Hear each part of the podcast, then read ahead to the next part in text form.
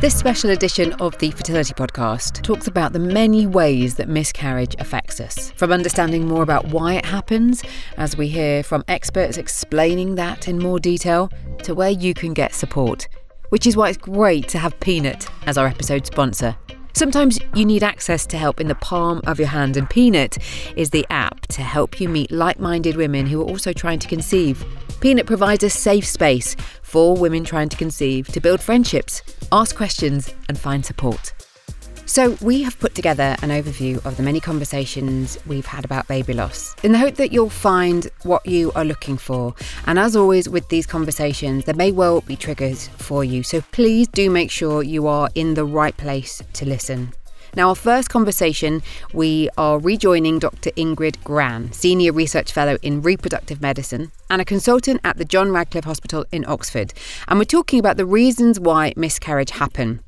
Ingrid explains in more details about chromosomal abnormalities and its link to female age. She also talks about other medical conditions and their link to miscarriage and what genetic factors might also be involved. So, we know increasingly more about why miscarriages might happen, but I think it's really hard for the patient in front of you to say, in very many cases, this is the reason this miscarriage happened. The thing we know is the most common cause of miscarriage is that the pregnancy itself, that the pregnancy tissue doesn't have the right genetics.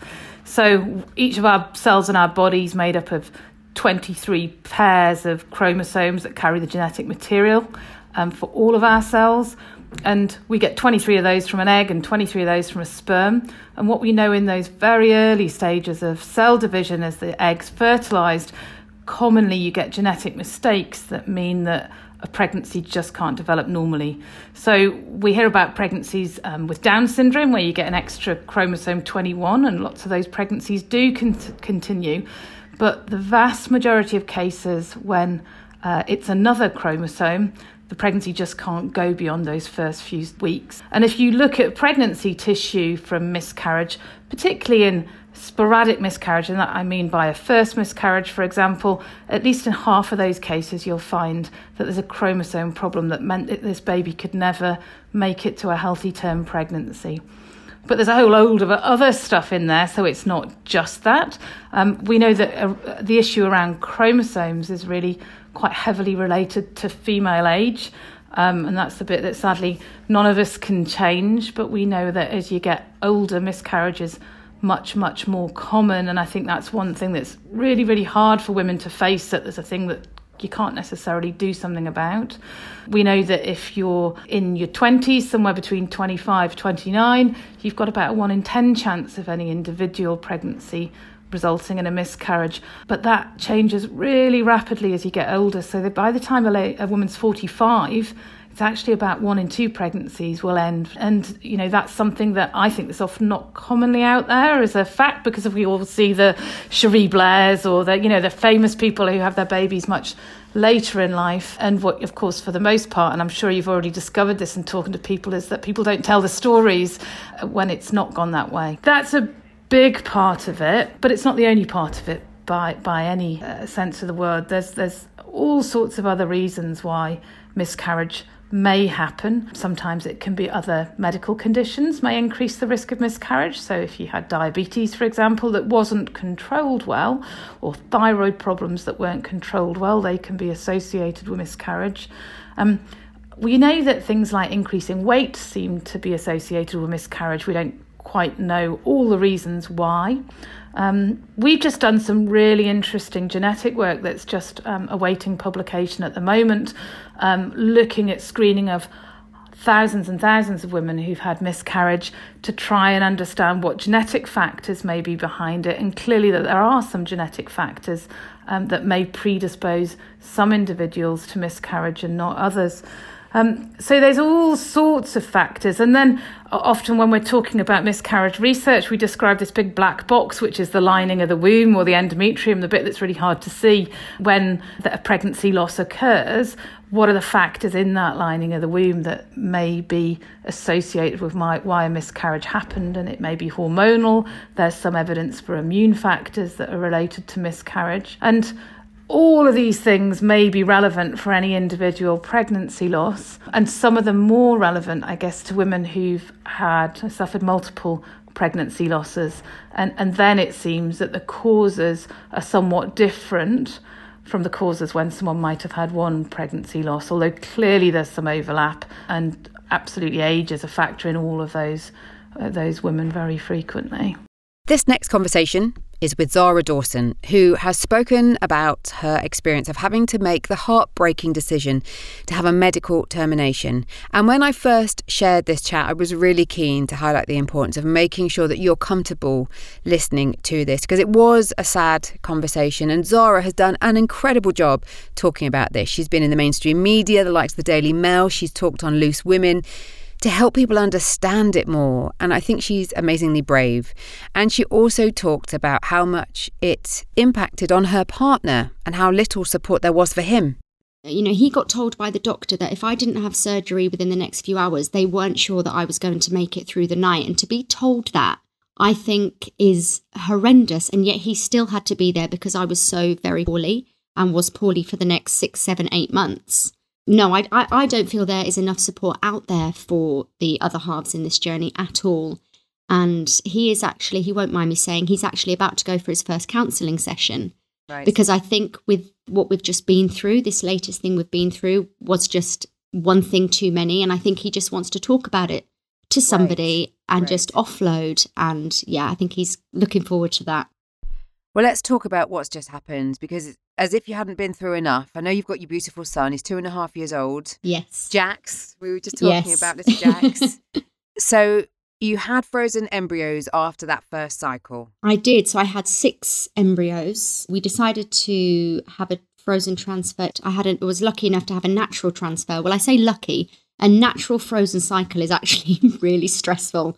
Really? You think it's yeah, I think because you have zero control Right. And I felt when you're injecting yourself, it's all laid out for you. It's there's yeah. a tiny bit of control there, but natural. You are reliant on your body, your cycles, and it stressed me out intensely. So we actually had a transfer earlier this year in the summer. And we were very lucky that it worked. And on the Amazing. day, the embryologist okay. said that it was the way it was defrosting and it had started to expand and it was beautiful were her words. So we were very hopeful and it was successful. Okay, so a successful transfer and your second pregnancy. Mm-hmm. Um, unfortunately, this isn't a happy story, and I'm I'm actually struggling to talk to you about it because I I I, I feel really invasive asking you this, but I know that you want to talk about it, but you you had to have a termination of your pregnancy, didn't you? I did, yeah. And everything was going fine. I had horrendous nausea, which I secretly loved because it made me feel like something was growing in there. And I was being scanned weekly at the early pregnancy unit, and everything was going perfectly. And then we went for a scan. Um, I was over t- over twelve weeks, and we went for a scan, and the sonographer said everything looks fine. So I went and sat back out in the waiting room and she sent my other half downstairs with Jax. And then she called me back in and she said, Actually, we've found something in the stomach. It's a pouch of fluid. And to be honest with you, I could just, you know, when you you feel your heart is about to beat out of your chest. God. And I could see her lips moving, and I couldn't really make out what she was saying. But basically, there was something. They were happy to wait another two weeks and see if it had improved. But there was something wrong, they were saying. There was something wrong that it could have it could have sorted itself by the next scan, but I think deep down I in that instance I just knew something was not right. So I stayed at the early pregnancy unit for 7 hours waiting to see a fetal medicine doctor, which I did and she kind of said the same thing, wait another 2 weeks, which I wasn't happy to do. So the next day, I went and got a private scan at the Great Portland Hospital just for a second opinion. And they confirmed that the baby had something called body stalk anomaly, which sadly isn't compatible with life at all. So I went home and I did I did I'm a bit of a researcher when it comes to things like this. I did my research and as soon as I saw there had been four live births in 7 million people in the world, you know, four four babies that had lived not very well. I kind of knew what we were up against. Um, wow. And so the next day we went back to St. Thomas and it kind of all got confirmed. And we sadly decided that we wanted to terminate. We wanted to take all the pain in that instance so that baby would never know any pain, which, you know, it, it kind of, it doesn't even make me emotional anymore because I think I know deep down we did the right thing for us. It may not be the right decision that everybody would make, but for us. As soon as we knew there wasn't a 1% chance that our baby would ever live, then we knew what we needed to do. Such a heartbreaking decision to have to make. And do have a listen to Zara's story. I'll put the link in the show notes for this episode. And as with all of the content that we're sharing on the Fertility Podcast, we always want to make sure that you know where you can get support. And this next conversation is with Jen Coates, the Director of Bereavement Care at SANDS, the Stillbirth and Neonatal Death Charity. And Jen explains just how challenging dealing with baby loss is for everyone involved and the peer to peer support that they've created with bereaved parents who become befrienders, which I think is a lovely term. They've also created an app that you can download to get instant access to support support whenever you need it. It's described as one of the most isolating of griefs, and in now, one of the most isolating of circumstances, sort of layered on top of that. So it's a really challenging time. And with other types of bereavement happening and anxiety around those that we love who may be at risk. You know, that all adds on to that sort of multi layered, either anticipatory grief or actual grief that's happening at the moment. We have uh, the most phenomenal network of groups around the country. We have about 100 groups at the moment who are bereaved parents who have been through this experience. And we run face to face support meetings, usually uh, with those groups. We train bereaved parents to become befrienders. So there's a fairly intensive training process for them to become a befriender a period of time after their own loss to provide that really important peer to peer support, I suppose. Um, we have a national helpline which is also staffed by paid staff, but also who are bereaved parents themselves. So there's that mixture of professional and peer support there. We developed an app, a bereavement support app, in the last couple of years, which has really helped to complement all of our services so that it can be downloaded at any time of the day or night, so that there's that instant access to support for parents who are and families who are bereaved and just need to know, A, that there's somebody out there, but also to get some of that practical information that you really need straight away when you're in hospital. We also have an online community, which obviously is all peer support, and that's moderated by our bereavement support team. And I think one of the really important things about bereavement support is that it's not just that direct acute support that people need, but it's the ongoing support and different ways that people want to remember their baby. So some parents might want to get really involved in supporting research, for example, and finding out why. Others are keen to influence um, policymakers, and we have opportunities for people to do that as the voice of bereaved parents across the UK. So there are lots of different ways that we support parents, either immediately or sort of in the years ahead, really, so that they can create a legacy for their baby that is really meaningful for them. Do you find that people that are going through it, knowing that they're talking to people who have literally walked the path ahead of them, they're more able to talk because of knowing that person totally gets them. Because I know that there's so much around this in terms of shame and feelings that people maybe put on themselves, blame, all these other things, especially if they've been through fertility treatment and this happens. Obviously, if it's a pregnancy loss later, a stillbirth, such complicated emotions that they can really have these frank and honest conversations with these other bereaved parents. Absolutely. Uh, but I think it's a mixture of both. I think it's really important that people are able to speak to somebody who has been through the experience. But at, the time when they need the support, it's really important that that person is able to hold that space for them and not necessarily to talk about their own experience, but just knowing that that person has had an experience of baby loss of some kind, I think can be very helpful for many people. But I think what's important is that the person who is listening and supporting has the skills to be able to do that and really hold someone in that space to enable them to explore their own grief.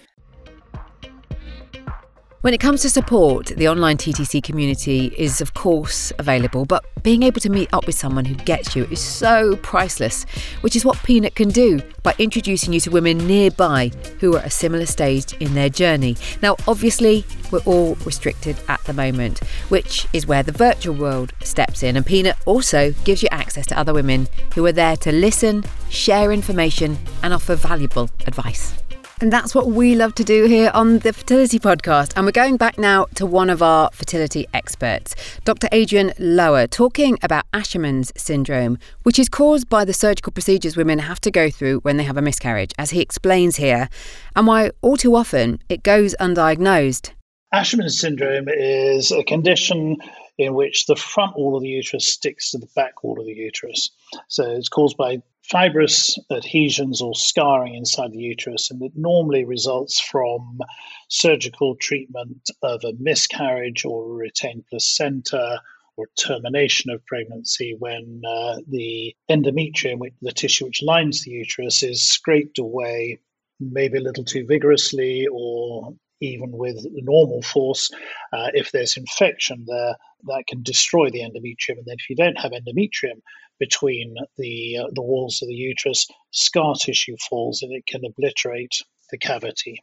You've just made Natty and I watching each other on video, and you've just made us both squirm when you were explaining that. there's no, there's no nice way to really describe it, though, is no, there? No, no, But that's a very good explanation, though. That that really does cover it well. I'm intrigued, though, with regards to how many women may be diagnosed with Asherman's, and also, probably even more importantly, how many may go undiagnosed?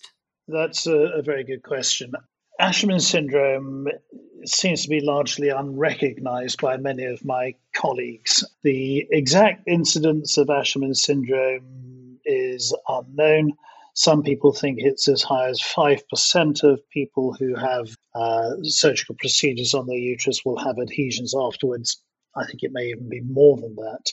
The average gynecologist will see one or two cases a year. A lot of people question whether it really exists or not. I see four or five people a week with Asherman syndrome, and I'm very clear that it does exist. But you have to look for it. You can't always tell from an ultrasound scan unless you're looking specifically for one or two very subtle and telltale signs. And the only real way to, to diagnose is, is by doing either a saline infusion scan, where you put saline in the womb to dilate it up a little bit, and you can then see the scarring and the, the tissue inside the uterus, or by a hysteroscopy, where you actually put a little telescope inside the uterus to, to have a look. But very often, putting the telescope in itself, if you dilate the, the cervical canal, the opening to the womb beforehand, you can break down the very adhesions that you're looking for and not even realize that they were there in the first place. So it's it's under recognized, but does cause problems. Uh, and then the other thing to say is that that many women wouldn't even know about it. They they'd find perhaps that their periods became a bit lighter after they've uh, had uh, a, a pregnancy uh, or a, a, termination. And if they're not actively trying to conceive, they may think, oh, God, that's nice. My periods aren't as heavy as they used to be. And, uh, uh, and, and, they may even think it's a benefit, which perhaps it is if they're not actively trying to conceive. But for those women who are wanting to get pregnant, the if part of the cavity is obliterated, it can have a really profound effect on their fertility, and often it is quite easily treated.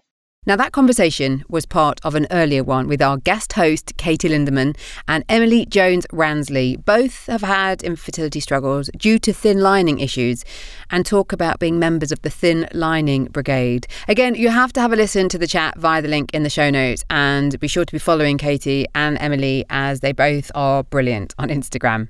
Now, in this final conversation, we join Kelly Da Silva, who has founded the Dovecote Childless Support Organisation, which enables and inspires people facing involuntary childness to reconnect with their daily lives. And Kelly does amazing work. I've known her for a good few years now. She speaks openly about her experiences in the press and also the work that she is doing to support her community.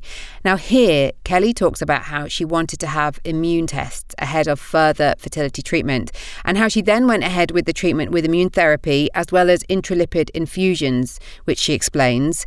And she also talks about how ultimately, after losing her babies, she and her partner made the decision after 10 years of trying to stop having more treatment. After our first cycle, I stopped to have some um, immune testing. I'd done lots of research, so there's lots of um, media coverage out there at the moment about add ons. But for me, having the immune testing and natural killer cells was actually something that I'd researched, something that I suggested, and something that I really felt passionately about doing, even though it was really expensive. So that came back actually that I did have elevated natural killer cells. So that could potentially mean that the embryo um, was being attacked by my, my natural killer cells. And I must say, you know, leading to that point, I, I have felt in the past that I have been pregnant, but then I'd get my period. So um, for me, I have got other autoimmune issues going on. So it, it kind of made sense. So, following that diagnosis, if you like, we continued to have another cycle with um, immune therapy. So, I had steroids, blood thinners, and um, at that point, I had the intralipid um, infusions as well, which again suppresses the immune system. And to my amazement, actually got a positive pregnancy test. So was absolutely delighted. Went was getting all the pregnancy symptoms. Went for the six week scan, and unfortunately, the pregnancy wasn't viable. Even though I'd been getting all these symptoms, it just wasn't viable. So I went into that room thinking it was the first time we'd had two embryos put back. So is it going to be one? Is it going to be two? Never considering that there might be n- nothing there and there there no pregnant you know there'd be no pregnancy so i was utterly again devastated um, and that took quite a while to process obviously you kind of you've got the, the heartbreak of it. But in the other side of it, it felt like we'd given it given us something to actually fix. So we did continue to have two further cycles in our own mind. Mind we'd said that we'd have three cycles, but we did have a frozen embryo transfer. But unfortunately, those two final cycles failed as well. And at that point, emotionally, physically, financially, we were just done. And I think more so the emotional side, it was just it just completely taken its toll over the over the nearly ten years that we were on the journey. Now, I really wanted to share Kelly's story, which I hope you'll listen to via the link in the show notes, to hear more about the amazing work that she's doing with the childless community and the support that she delivers one to one. As with everything that we do with the Fertility Podcast, we want to make sure that there are conversations for you to listen to, whatever you decide is the right next step for you, whether it's more treatment or if that's stopping treatment. And I know that hearing from other people about the decisions they've made is so helpful. So be sure to check out the show notes so you can listen to all the different conversations that you've heard snippets of. And also do let us know what you think. And before I go, it's just time to say another thank you to our sponsor, Peanut. Whether it's understanding miscarriage, asking questions about upcoming fertility treatment, or maybe you think you're dealing with PCOS, Peanut is a place to connect with women who understand. And you can download the app free today. Just head to peanut.app.link forward slash fertility poddy, or you can find it in your app store. And check out the show notes because I'll put that link there for you again.